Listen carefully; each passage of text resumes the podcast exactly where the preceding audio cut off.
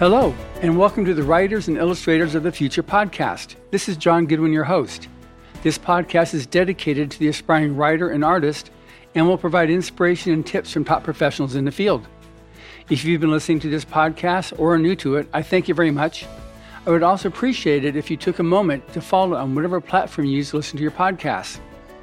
I also have to let you know that our latest volume of L. Hubbard Presents Writers of the Future, featuring the winners I'm about to interview, is now available in bookstores throughout the US, Canada, the UK, South Africa, and Australia, as well as through all major online retailers.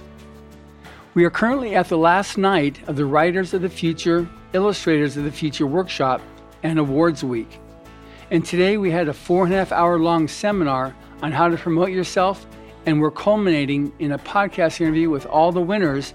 And so, right now, I'm very happy to be chatting with three writer winners, plus one more we're expecting shortly. So, let's get started. Each one, please give me your name and the story you wrote. I'm David Hankins, and I wrote Death and the Taxman. I'm Spencer Sekulin, and I wrote The Children of Desolation. And I'm TJ Knight, and I wrote The Fall of Crodendra M. All right. So, three totally amazingly different stories, each to be found in Rise of Future Volume 39. Mm-hmm. And I'm always, every year, I'm just amazed at, I mean, I've been doing this for a long time, you know. So, you got science fiction, you got fantasy, and you've obviously got the various subgenres, but with that many years, that many stories that have, that have crossed my eyes, you know, reading this, it's amazing how they're always so unique, so different. And I know that's one of the criteria for actually winning the contest is that you are that you are able to create something totally fresh on existing tropes or rarely someone will come up with a new one, but you could read steampunk half a dozen years before steampunk became a genre that people were like interested in. So what you guys are writing out too is going to be, you know, what people will be reading half a dozen years from now as you move up the ranks as established authors. So, how did you come up with your idea and describe a little about your story? So, Death and Taxman is uh, it's about the Grim Reaper who is trapped in an IRS agent's dying body, and he has to figure out how to regain his powers before he faces judgment for his original sin. And so the idea actually came about uh, not long after the passing of the previous coordinating judge, Dave Farland. Uh, and it, there was a lot of, rightfully so, sorrow at his passing. Yeah. And we were looking at how people cope with death um, because it's, you know, death is a natural part of life. No, you know, the one thing that no one escapes. But what if someone did? And so that's what I looked at. I looked at, you know, what if someone did actually manage to cheat death? How would that look? And because I tend to write in humor, it it turned into a this you know rip roaring comedy adventure uh, that is Death and Taxman. Absolutely, and it's just it's very effective humorous sci-fi, and which is Jody's specialty. Right. Yeah, absolutely. Okay. Mm-hmm. So again, this is Spencer Sekulin. Um, my story, Children of Desolation, it's more of a unlike unlike um, Mr. Hankins here, not so much on the humor side. Uh, this is hardly not, not quite. Yeah. Okay, so so this is more of a post-apocalyptic fantasy story. So it's set in a post-apocalyptic South Africa. Uh, Tumelo Laska is the main character, and he's one of the last train operators in the ruins of humanity in that location. And he's in a bit of a bit of a fix, as it were. His wife is dying. He's buried in debt to some very corrupt individuals, and he's trying to figure out just how to stay afloat. So, this whole story, as it were, is basically his journey trying to achieve that yearning, but through an unexpected way. And that all kind of starts when a unlikely client enlists his services to take her to basically the heart of the apocalyptic desolation in South Africa there. It really started as a as a story title. I didn't actually know what to write for it. I just thought, huh, The Children of Desolation sounds like a cool story title. That is a cool story. I know. I so so I did that and I just left it in a blank Word document for a few years. And I think it was summer of 2019. Yeah, like it was September of 2019 that I just sat down. There was some good music that was really turning my creative gears at the time. And things just started coming together for that one. It wasn't really premeditated. I just thought, okay, South Africa, trains, you know, that kind of fallout, post apocalyptic setting, but with a bit of a magical bend, right? Because the, the lines between. ask, was it Rush music you were listening to? No, no, it was actually it was soundtrack music. It was it was some soundtrack. All right, I good. always just checking. Canadian. I was always wondering. no, no, like, no. I can't. okay, I can't write to that. No, right. unfortunately, no. It's mainly instrumentals and atmospheric stuff I listen to. it. Okay. But um, but anyway, so that just started to form, and then for me, blending science fiction and fantasy tends to happen where okay, what's the line between the two, right? Mhm. Because for some people, magic is magic, but if you understand how it works, is it's science. So I didn't even know how to classify the story initially. Like, is this science fiction? Is this fantasy? But with how it turned out, it's more of a post-apocalyptic fantasy. But um, I had a lot of fun writing it, but it was as much a surprise to me as to anyone else. Yeah. One thing was about your story is just the sense of humanity. I mean, there's some seriously nasty folks in there, hmm but what he tries to do to save his wife and the the blind girl there, just you know, the sense of humanity really shines, even despite all that nastiness and the and the just bluch of people. You know, the just the people that own that and the excising the taxes and okay you've got you know you paid for 10 minutes you know it's going to cost you this more to get another you're, Yeah, yeah. you know it's like man that's rough hmm But again, with the with the heart of that story, right? I I always like to write things where people are overcoming tremendous odds. They're really in tune with what it means to be human, and be that forgiveness, be that love, be that courage and strength, contending against what's also in us, which is evil, right? right We all have. Uh, I forget who said it, right? But the law, the, the line between good and evil, cuts through the heart of every single man. You know, every single human, right? right So we all have that capacity. So I always like to play with those themes, I guess, with with my fiction. good well that's that's a good theme all right All right, uh, I'm TJ Knight, and I wrote The Fall of Crodendra M. And the idea came from sleeplessness when my son was very young, and my mind was in another plane. And so the word Crodendra just popped into my head without meaning. And so I, I like yeah i was wondering that word, what's that word yeah, it's just it was I was half asleep and I was half on a rug on the living room floor and half on the wooden living room floor and just in a weird place I suppose and half asleep and the word just popped into my head. So I stood up and I wrote it down on a piece of paper. And that was all I had. And I looked at the word and everything built around that, the idea of the telescopes uh, that can see onto other planets and I figured someday that's going to happen.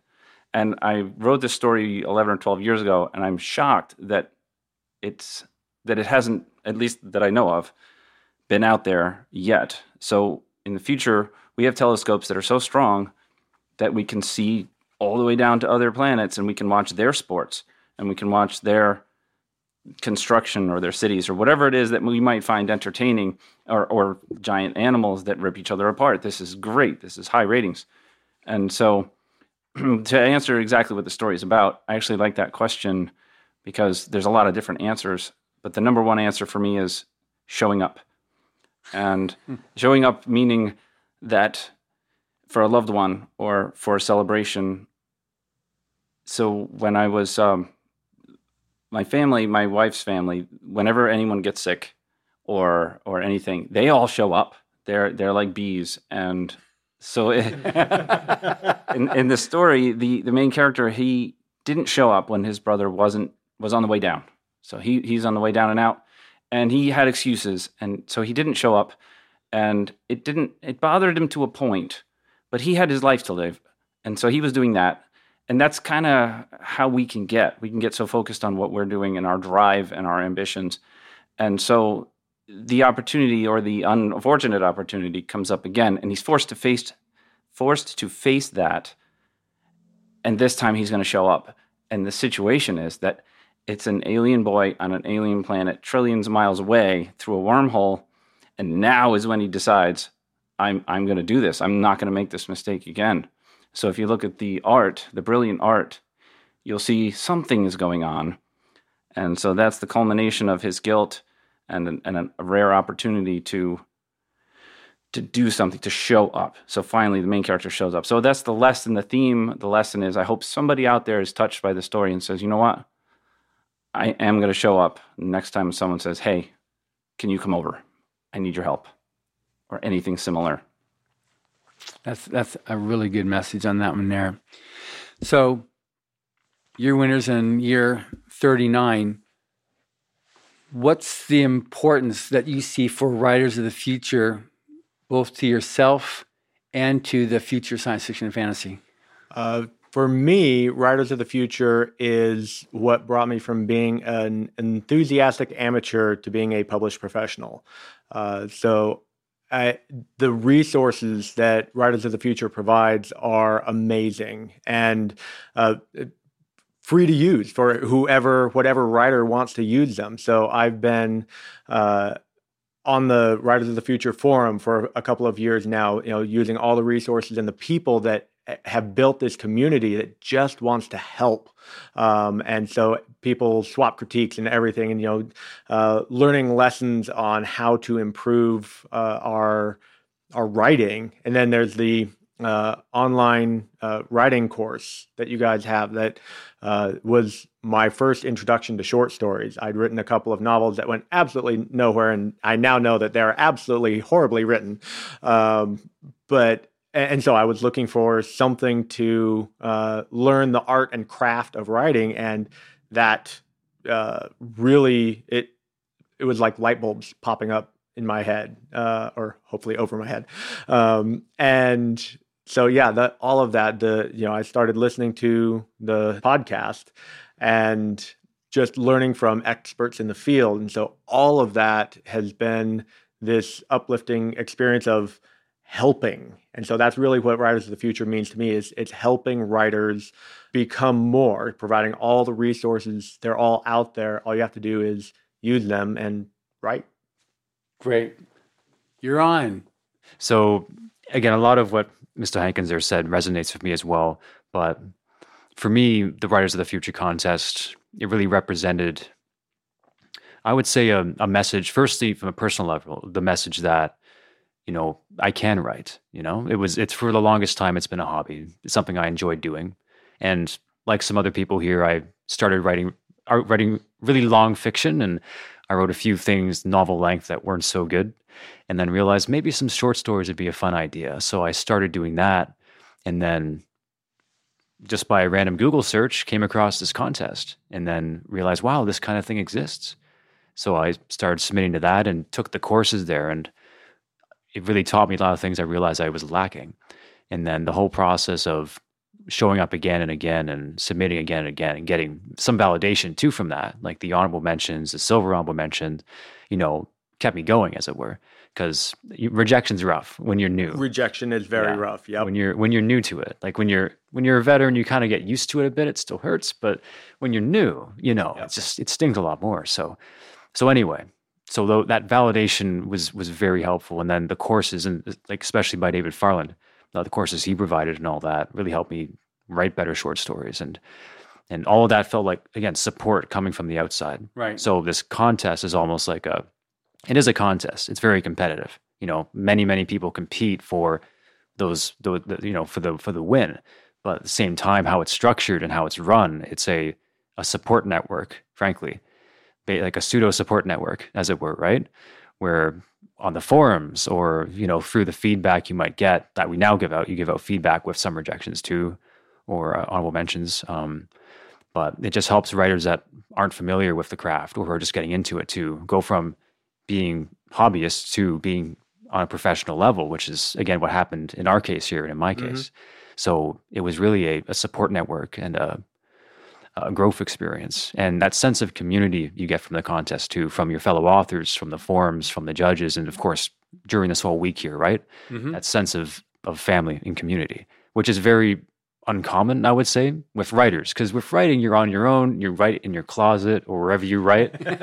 for, at least for me, it felt like I was writing in a closet. So to create a sense of community where you're not alone in it and you're with other people that understand you and have all been through what you've been through, like that opens the world up and it makes it so much better and helps creativity flow so much better as well. Because you realize you can write, you can get better at writing, and you're not alone in that process. So that means a lot to me. Good, thank you. And TJ. Yes. Uh, well, first, what it means to me, I'm I'm a super fan. I am literally a super fan of the of the contest uh, as a reader first, and then as a writer, and as both. So I've been giving people trivia all week, and I've been supplying uh, answers or even anecdotes. I, have got it all. Uh, so that's that's that's one side of it, my my personal side, I suppose. But um, the training that we receive, it, it, it, it's a free training course on how to write. And whether you go to the online class or you go to the forums or you read the books and you say, I want to get better, I want to submit, and I want to win, you're training yourself just like any athlete uh, or, or, or college student. This is, it, it is, it, ultimately, it's a master's class because I pretty much just wrote for this contest for the past 12 years. I mean, I would submit other places but I wanted to learn how to write a story that would win here. And to win here is incredibly difficult and challenging. And I said, that's what I want. And so I'm taking a master's class on my own at my own pace. And yeah, it took a little longer than some other folks, but I got there. And so pace yourself, do do it your way, and you could be up here as well. And I also got a lot of friendship over the years from the forum, the online forums. This is my social network. I, I work from home and I have one employee that works part time. So for me, I've having the community online of other people building friendships that go outside the forum. We email each other. We we visit uh, from time to time. I get phone calls from a truck driver and he's i'm in canada. I'm in florida. He just calls me and, and i met him on the forums.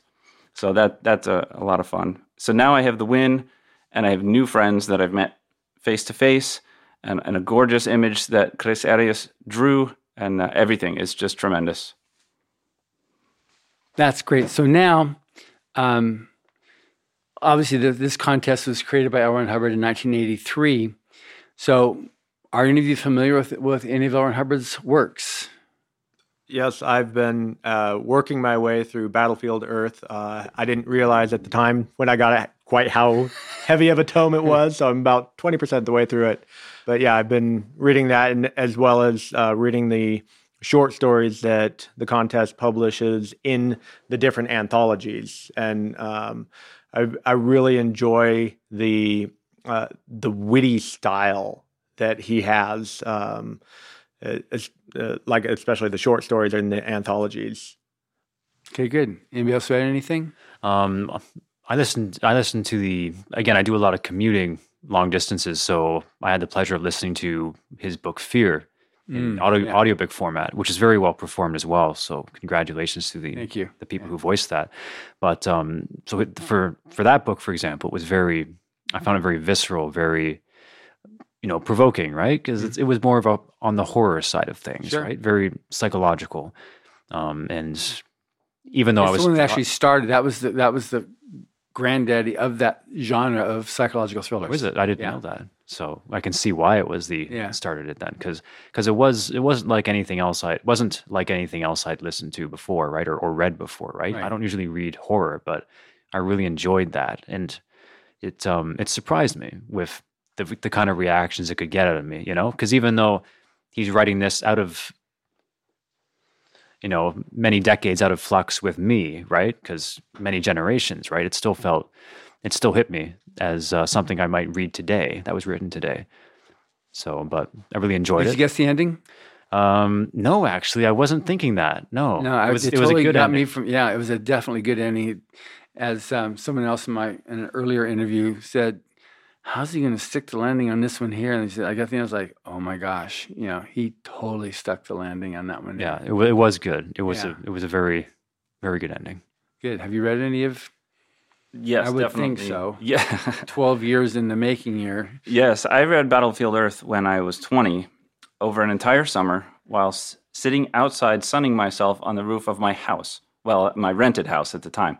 So I just had my 30th or my 30th anniversary of Battlefield Earth readings coming up. So I was thinking of listening to the audiobook or, or getting out the, uh, finding a chair, parking it on the roof and doing it again. So I'm. So you know we have the unabridged audiobook, right? Yes. Oh, Joni was telling me about that as as part of the tour here, and she what did she say? There were 150,000 individual sound effects. There you go. For the oh, Enjoy. wow! I just got handed the data chip for the entire audiobook. That is unreal. Thank you. So she was saying uh, how many voice actors there were? Uh, almost 100 or Well, over? 67 actors, Okay. over 150,000 sound effects, 42 and a half hours long. Yes. That's So yes, this is- Unabridged. This is my 30th anniversary present. Thank you. Yeah. And uh, and his essays, and that's the thing. It's like I was saying about being a master class. Those essays are part of that class, and and every one of them will teach you something, and or something different, unique, or give you a different way of thinking about something. Like the essay on art just changed the way I, I perceive certain things. It, it just was amazing. I loved it. Good, good. So now on this past week, so you've had, you know, your jaws unhinged, a fire hose stuck in the middle of, you know, between your teeth wedged in there. So for your, like, what's been the most memorable part? I don't even know if that's the right descriptive on it, but what's been for you the, the the biggest part that you know you're able to, to take back with you? Uh, for me, it was the uh, the breadth of instruction that we got from a wide range of uh, professionals in the industry. Um, the most of the instruction was by Jody Lynn Nye and Tim Powers, and they uh, just between those two, they didn't agree on all the things that they were talking about. Beginning with the opening statement, I Yes. don't like conventions. I like conventions. Yeah. Yes, yes. Uh, and so the just hearing the all of the different opinions and ways of defining success and ways of achieving success in this industry uh, was very eye opening uh, for me.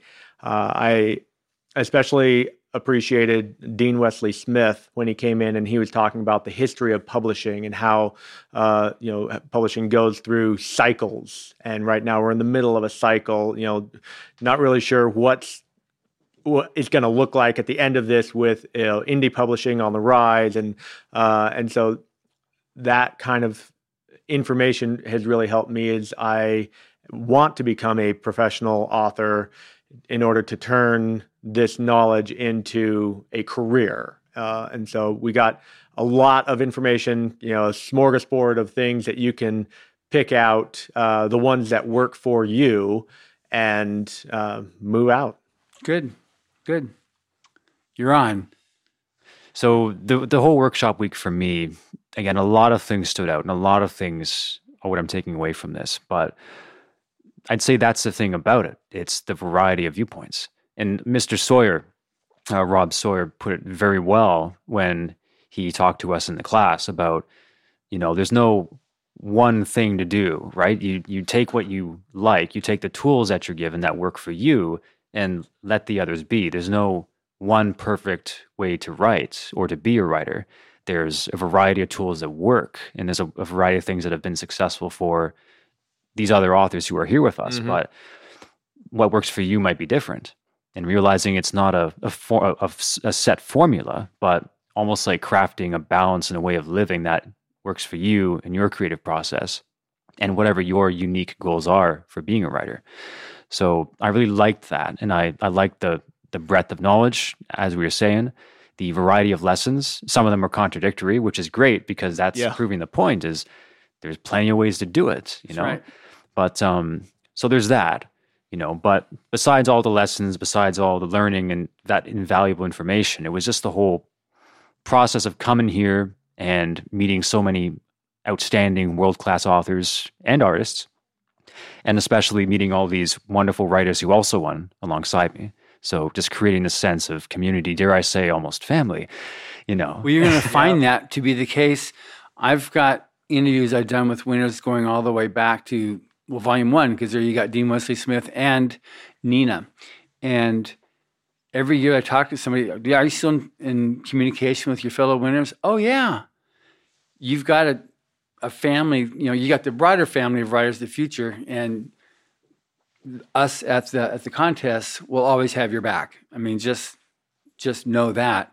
But you'll find that the relationships you created here will survive whatever distances, whatever travesties that may happen, because you've you know, like you said, you dare say, well, I'll I'll overtly say, yes, it is family, and you know, you've gone through this boot camp, but you've you know, you're all coming into this thing, and many some of the years have so many New York Times best-selling authors come out of it. You know, they're just it's just this is this is an exceptional year this year. Um, the event last night was just like I think I mentioned in this earlier thing today, like the I mean, reporters are just like characteristically just bland. Like, yeah, whatever. Okay, good. Okay, what's what's the story? Okay, I'll the next one. But the guy from Vietnam, when Dao V was announced as a winner, started crying in the audience, you know, because it was that emotional and what realizing what it means for his country, you know, for artists in this country. The the uh, it's just we get that so much. We have the all the different media that came. There's they're just they, some of them come back again and again and again because they just love this event in the heart of Hollywood, which is the plastic and fake, you know, incarnate. You've got this this show here. Nancy Cartwright, who was one of the presenters, she's the voice of Bart Simpson. She's been to every type of award show. She's won in every, she hasn't won an Oscar, but she's won multiple Emmys. And uh, this is her favorite event because she loves listening to you. I, I, watched her; she's just sitting there, just like this big smile. Each one of you come up, she's just like, and she's clapping with each one of you. It's just that's the effect that you create. That's that's what this contest creates. So anyway, so thank you for that. So TJ, she was one of our teachers during the week as well. She is a writer, uh-huh. and she came in and gave us some great writerly advice. So that was really fun. Uh, what the week, what this week has meant to me was, uh, interestingly, it was almost as if it was its own story. So we got here, and the the pace of our arriving to the hotel, and then we had a class or two. Then we had our 24 hour story. Then we met again with Tim and Jody. Then we met with a guest. Then we met with another guest, and we met with another guest, and then we had the gala, which was just the the climax of the entire story.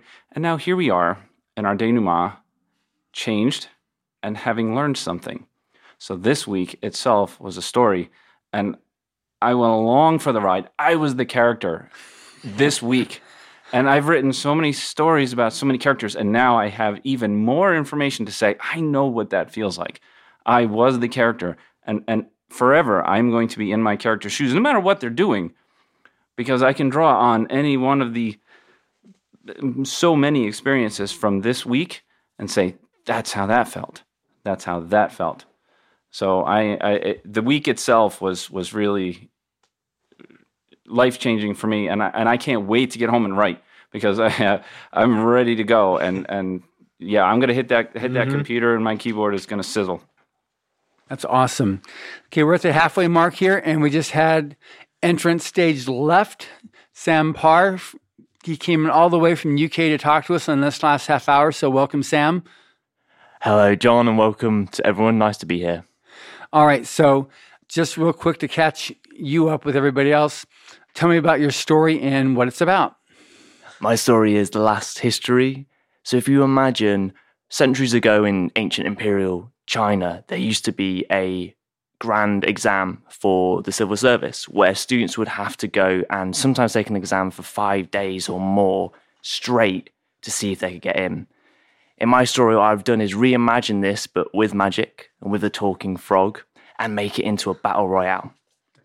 Into this, I throw uh, old lady, Quiet Gate, who's done the exam quite a few times but has nothing to lose, and see how she gets on in the grand finale of her life. And your story was so inspirational that the artist Dao V was a grand prize winner, illustrating the final scene from your uh, from your story. Just awesome, just a great story. Again, like I mentioned to these other gentlemen, I'm just always amazed at how the creativity, you know, with these different ideas, and yours is, you know, epic fantasy in a in a in a small box. You know what you've been able to create in that. Just your techniques of of having you create a sense of time by your your short scenes that goes on and on, and all of a sudden you read it like you feel like you've read a novel after reading that short story the way you've done it, which was which was quite brilliant. That was you know well done to you on that. So you've all won the contest. So how many times did you enter before you won? I entered five times. So for, I found the contest through Google, uh, just like Spencer did, and um, I, yeah, I entered that first one, got an honorable mention. Uh, then my next one was a uh, another honorable. Then I got a silver. Then back down to an honorable. Then I won. Good. And yourself, Sam? So I entered six times over six years. So I guess that averages out at one time a year. Each time I was submitting my best story. So I was a very slow writer. I was really sharpening my stories as much as I could before I could submit them. Hence why it took me a year between each one.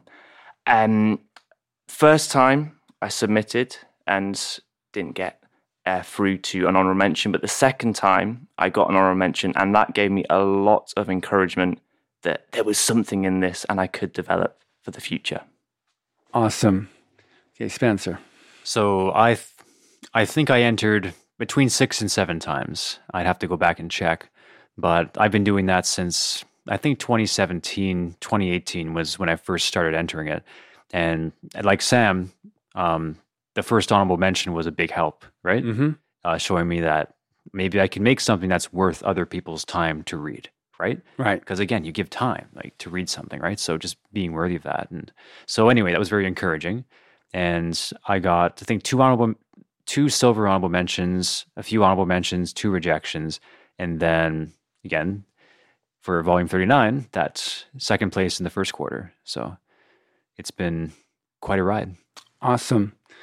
All right. So you ran out of fingers on your hands there, but let's go ahead and. TJ. I, I had to count on my fingers. Uh, I had to count on my fingers several times. So how many times did I did I enter?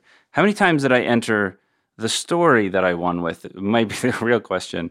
Um, if, if you Heinlein says sub, write, submit, forget.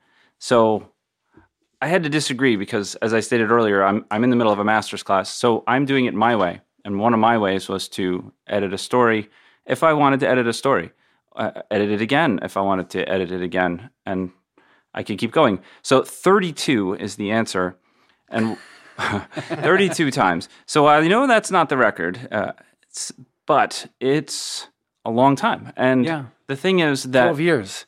12 years uh, here and there. I missed a few quarters here and there. And um, I think I've got 23, 20, 25 certificates. And I will uh, say for a moment that part of the enjoyment of writing for Writers of the Future is the certificates. Is even though a story might get a rejection, you still get a certificate. They still say, here's here's this encouragement. Here's the level that this story is at because uh, semifinalist, silver honorable mention, they're saying you're really getting close. And so over and over again, I would get them and they'd say, okay, you're really close. You're really close. So the process of writing, the process of submitting, and I enjoy this. I enjoy the process. So I'm sitting at my computer and I'm either editing an old story or I'm coming up with a new one. And so I enjoy all doing all those things. So when I say 32, it's like, oh man, how did you do that? How did you last so long? It wasn't a problem. I, I it was fun to do, and uh, I'm glad to have won. Don't get me wrong, but it, it could have come at any time. It, it, it happened to come this this time around, uh, but otherwise, 32. Awesome. Thanks. Yeah, and I think just going off what Dustin said was a big lesson I had, which is the joy is actually in the journey, not the destination in many ways.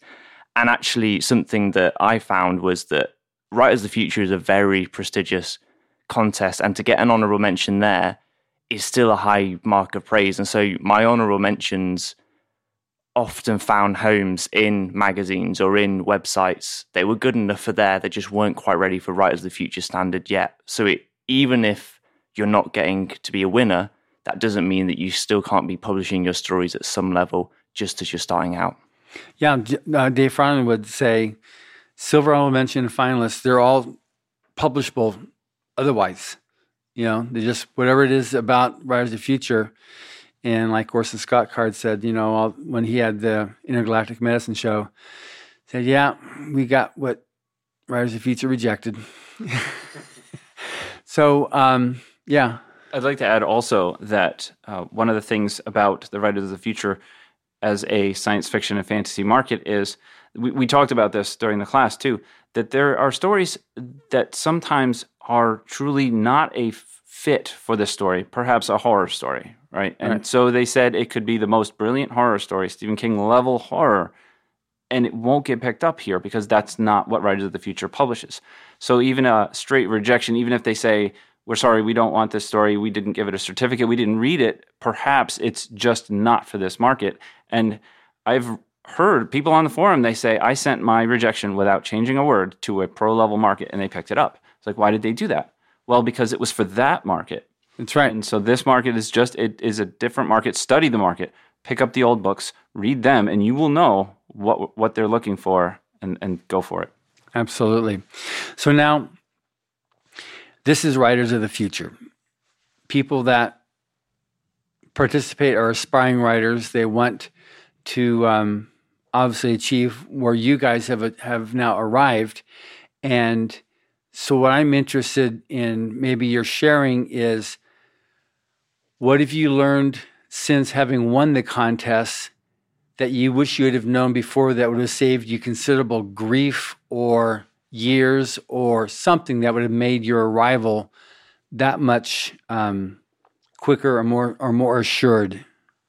Um, I don't know that I can, you know, say the thing that would have saved me time because I went from finding Writers of the Future on Google to winning the contest in 18 months. So I attribute my uh, rapid learning uh, and uh, progressing through uh, my story writing to the uh, the forum there, and uh, Wulf Moon has his super secrets of writing there on the forum, and I I studied those those. Uh, taking Did you do the Writers of the Future workshop? I did the Writers of the Future workshop first, and so that provided me the the baseline that I thought I knew how to write because I could string words together into a sentence, and uh, that was my first introduction to actual craft. And so that provided the baseline that gave me an honorable mention on my first story. And then after that, I found Moon Super Secrets, which was like the accelerated course that built on that baseline. Right. And so um, for me, it was finding those resources that are there available from Writers of the Future that shortened my timeline so that I wasn't taking the average seven, 10, or 12 years um, that uh, other people can take. Like, I mean, Moon, it took him 25 years before he won the contest. So, Yeah. His was a very emotional acceptance speech. yes, yes. Absolutely. Okay, your yourself, Sam. Yeah, I'd echo what David said. I'd also say so. Something I learned was that all of us, in some ways, have our own timelines on the journey. All of us have different development paths, different ways of writing. I know I've spoken to some of the amazing authors here today that their career took years to take off sometimes, and now they perhaps might be multiple Nebula award winners. So if I could go back and talk to myself, say three years ago, four years ago, five years ago, I know that I had a lot of worry then that I was not very good at writing, that I shouldn't be carrying on, that there's no point. I think I'd say, no, it's okay. Uh, it can take time. And just because, oh, actually, something that you know, David said there that it did it for him in 18 months, which is incredibly impressive, but something that has been highlighted to all of this week, this week, which I admit is easy to say, hard to do, is the lesson don't compare yourself to other writers. You are on your own journey. Um, and that was something that all the pro writers said and said that really important for them. And they still had to remind themselves of that sometimes.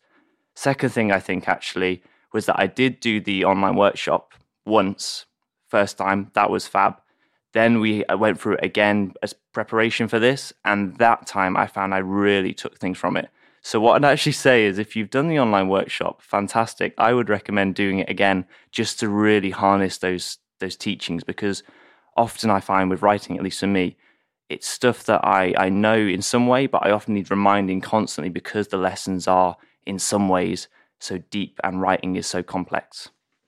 Thank you. That's great. Spencer.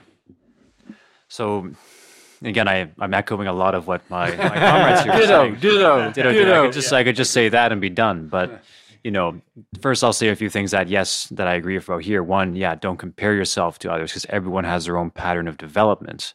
Um, two would be to use those resources that are available to you because they really accelerate the learning process. And I should probably do the course again, the online course. That's going to I'll add that to my study list, frankly, because you can never go wrong with reiterating and, and rev- reviewing the essential basics, I would say. But for my journey here, I would say if there's something I would change or tell myself in the past, I don't know if I would really try to change everything because, in many ways, the journey itself was what was necessary to get where I am today, right?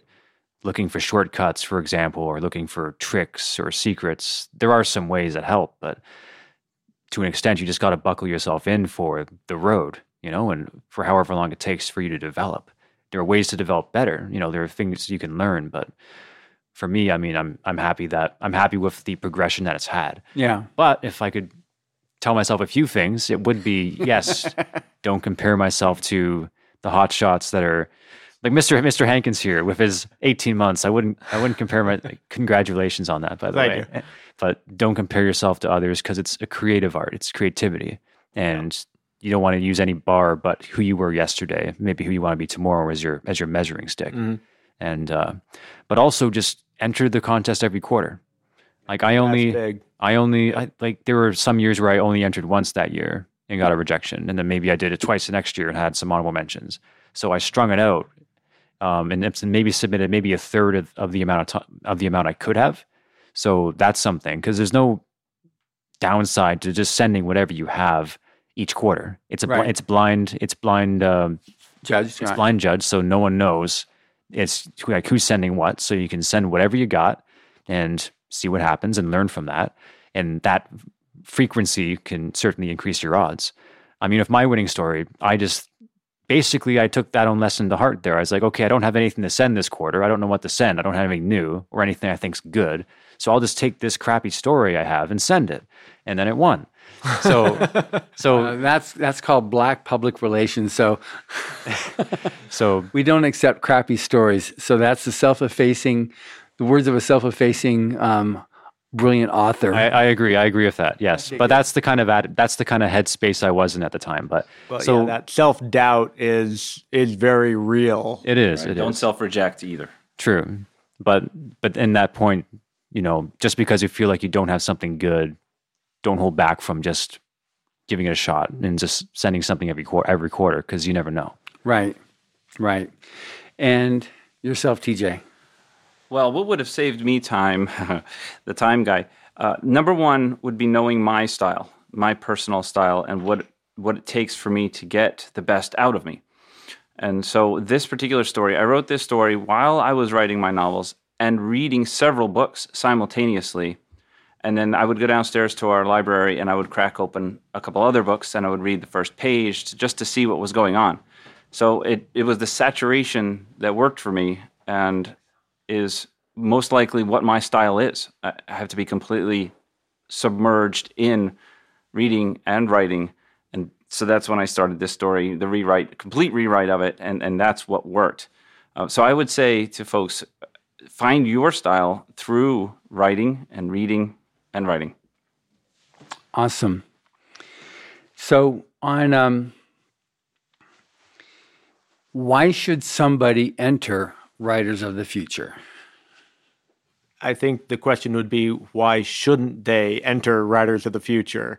Um, the you know as we've been talking about the all the benefits that it has, and the you can't win unless you're in. And so if you you should enter Writers of the Future in order to um, continue progressing. You know, uh, getting that validation of that first honorable mention was huge because I'd gone for a couple of years of writing novels that went absolutely nowhere, and I thought. I I can't do this obviously because I'm not even getting rejections. I'm just getting ignored by agents, uh, and so yeah, that um, submitting and you know being able to get that validation, or even if it's a rejection with comments, getting that uh, list of hey these are the things that we find common to stories and you know that for a fact whatever you got rejected for is one of those things. So you can take it and you can study and you can improve. And so i think yeah it's just it's a, a fantastic opportunity. Okay sam. Well i'd echo what david said which is getting to be quite common here but um, yeah, I think there's a huge number of reasons to submit. First of all, this contest is incredibly generous, and I think sometimes we can look at it and think, well, that looks a little bit too good to be true. And being here, it genuinely is true. It is really good. I think also Another question here, though, is first of all, I think it's really good to submit as often as you can, depending on what your writing style and process is like. Not only because you'll give increase your chances of winning, but as I mentioned before, you'll start building up a bank of stories, which, if they're not going to writers of the future, would go somewhere else. I also think it can be useful, and this was something that really helped me, was a mindset. Initially, when I was entering Writers of the Future, it was very much this submission and, and winning or getting published is an indication of whether I should be an author or not. And I think it was when I re- changed from from that to a view of submissions as part of the process, where I was on a long and fun journey of developing as a writer, that helped. So instead, I, I moved from a mindset of I need to submit and, and win to actually what I want to do is collect 100 rejections. That was my goal uh, for 2021 and focus instead of focusing on how many got published, just focus on trying to learn, trying to improve, and have fun writing and submitting as best I could. Yes, writing should be fun. Absolutely. Okay, so why should you submit to the Writers of the Future contest? Well, I'll first say I, I concur with everything everyone here said. oh no, I, I totally have some disagreements. No, I, I, I agree with what they, they said before there, right? Um, it's from my opinion, in my opinion, it's great to have that sense of regularity, right? Where you're you're you're sending something something every every quarter, right? You have that deadline, which is sometimes good to have, is say, okay, at the very least, I have to write, I get to write one story every few months and send that to the contest. Right. And that creates at least something regular that you know I'm going to be consistently creating something, consistently submitting something, and then learning from that and then keeping it going. Because that's what writing really is, is, is you're creating and you're sending it out and you're revising and doing more. And it's this big loop. So I'd say that's a good reason to submit to this contest because it helps you instill that that kind of cycle, right? That um, that system you might develop when you're submitting to publishers or magazines, that, mm-hmm. that kind of thing, right? So it gets you used to that, and it also serves as a great way just to be regular, you know, because there's no downside to the contest because you you submit it, it's blind judged, and even if it's the same story you're sending every quarter, you can keep sending something. You revise it, send it back again, no harm done, you know. So there's very little downs. I don't see any downside to it, and again, you never know what might come of it either you know, your story, it might be much better than you think it is. And even if it isn't a winning story, you can track over time your progress from going from maybe some rejections or honorable mentions to silver and you can see over time and look back on it hey i'm getting better you know? So you can you can see that progress and you'll notice it too in your writing right. when you consistently submit and consistently go through that that cycle every time. And as these gentlemen were saying the stories you write for the contest you can send elsewhere you know, you can send it to all sorts of pro or semi pro or whatever market you want. You just build up this big library of stories you've written. And just because they didn't win doesn't mean they're bad stories, right? It's very competitive. So there's, you can send them other places and see what happens there too, right? But the bottom line is, is like these people said, it's fun. You know, it's fun creating, and I think that's why I, that's for me. That's the reason I do create is because it's fun. It's meaningful. It's fun, it's part of my identity, right? Mhm. So I'm writing always, no matter what, anyway. So I'm, if I'm going to be always writing, well, I may as well be doing something with what I'm writing too. So, and my hope for the people that are listening, right? If you just have fun writing stories and creating things, and why not share them? And this contest is a great way to do that. Good. All right, TJ, you're on. Okay, here we are. Uh, why should someone enter?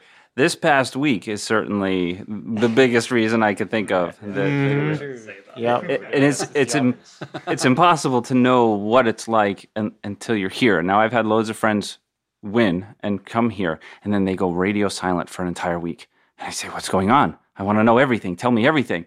But it's so immersive, and it's so it's just it's fun, and it's hard work. But you you used you had hard work getting here with your writing. So it, it- this is the the biggest reason is definitely this this week. And uh, a community for me is what I have found over the years. Again, it's years, but through the forum, and writers can be an introverted bunch. And in general, to improve our own writing, we need feedback. We need to get uh, critiques on our stories. So you have to get out of your shell just enough to contact at least one person to get a critique. And then you say, all right, well, I'll critique your story. And then next thing you know, you may have a friend. And if you go to the forums, you'll find lots of people to share stories with. And then you'll have lots of friends. And in this age, I think we can have meaningful friendships. Uh, certainly, I have many meaningful friendships with people that I have never met, that I've only met online or communicated with by email or on the phone. And that to me is definitely one of the biggest reasons to enter is because I, I found a, a wonderful social life through the contest of other people who are trying to win the contest. That's a great answer. So now, um, one thing I didn't ask you, Sam, um, is are you familiar with any of the Hubbard stories? Yes. So obviously the um, unwilling hero story that was in our anthology, but something else that we read that I really enjoyed was Fear. Now, I admit I'm not really a horror fan, and, Stephen King called Fear. I think he said one of the Really, real really good- classics. Yeah. the real true classics of horror, um, which is for him, I think, was a rare thing. Now, I went in a little bit trepidatious because I was like, oh, I don't really like horror. Is this going to scare me?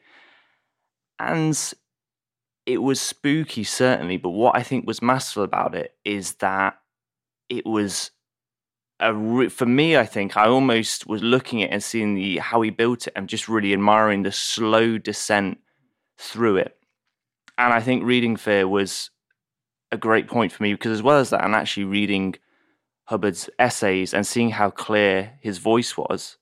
I was like, oh, okay, this man actually really knows what he's talking about about writing. Like, um, yeah. So I've read, I read those two stories, John, and quite a few of his essays.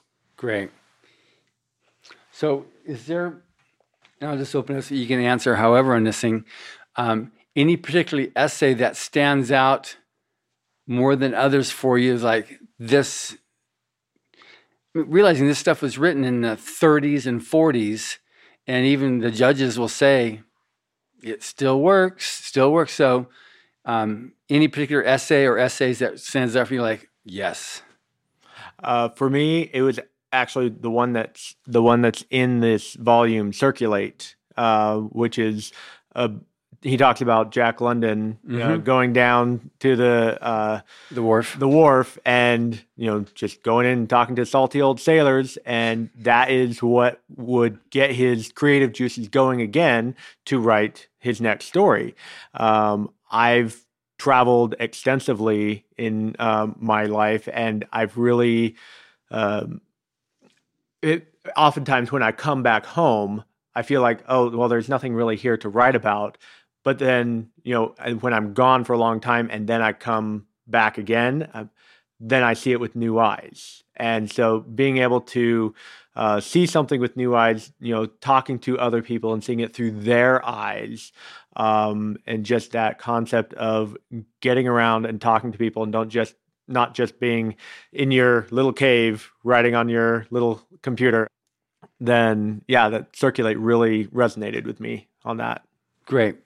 Anybody else have an essay? Yeah, I'd love to offer that these the essay art. And so as a writer, I, I admit I skipped that one for a long time because it was about art. And yet, as writers, we are painting pictures. We're only it's only we're doing it with the 26 letters that in the English language that we're given. And so when I finally did read that one, it blew my mind because like he's still talking to me. He's talking I'm a writer and he's talking to me. So if you're a writer and you haven't read that one, and I'm assuming it's in, in, It's in the online workshop, yeah. Oh, the online workshop, right, right, of course. So find that essay and read that essay as a writer, and you'll be glad you did. Thank you. I mean, for me, I will say yes. The the art one really resonated with me as well, and I see, I see, um, I, I, I see Sam nodding as well. So he, he agrees on that too. Uh, but two of them I, I particularly like, and it's because they're very very very practical essays as well on the craft of writing. Uh, one of them he writes is on suspense, you know, and he uses a lot of excellent examples in his actual um, articles on writing. Like he'll go through a passage that's lacking suspense, and then he'll show you a retooled one where the suspense is injected in and it's on fire, you know?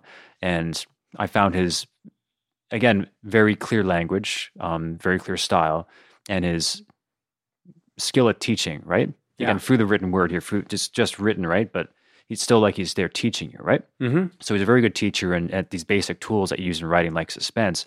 The other one I liked especially was just the, called "What a Story Is," and that just breaks down just the basic elements of a story, right? And I get that there's no one perfect way to craft a story, and you can maybe shift things around a bit. Right. But knowing just the basic, you know, the basic bones, the basic structure of a, of a story that works is such a useful tool to have. Because if you don't know that, then you know you can, you know, unless you know what you, I, I, I, I'd, I'd akin it, I'd, I'd liken it to say, you know, you do surgery on someone, right? You're not going to do surgery on on the human body without understanding how it works, what goes where, where you should put a, an incision or what, right? So you wouldn't do that unless you first understood how things work, ideally. Yeah, it definitely work didn't work in the earlier years when someone had whatever it is. Okay, let's bleed them. Let's get you know. yeah, no. Oh, it didn't work. not. Oh, well. So, so I and, and kind of the same way with, with with storytelling, right? Like having an idea of, of the basic structure of a story and what really works well. If you have that as a as a great foundation, then you can start playing around with things and start you know breaking some of the rules. But it's hard to you can't really break the rules well unless you know what the rules are first, right? So I find that essay was very essay was very nice too. Great. So what I took from that is I need to write like a surgeon. Hmm. Got it. I, I wouldn't. I haven't. I, I can't. Cut that. Cut that out. Cut that out.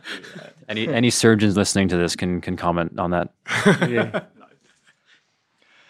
So for me, John, well, I mean, we're starting to get into a bit of a theme here, aren't we? I concur with the others. There were some great essays, and what's cool about this is that all these essays are free on the Writers of Futures online course. So if, if anyone's reading this thinking this resonates, would like to know more, you can go and check it out. And as I had found, it's useful to read it not only once, two times, three times, make notes, think about it, go and read it again, because these lessons are quite deep and they're ones that I've actually found echoed by other writers in their own advice, bearing in mind that L. Ron Hubbard was writing these before them.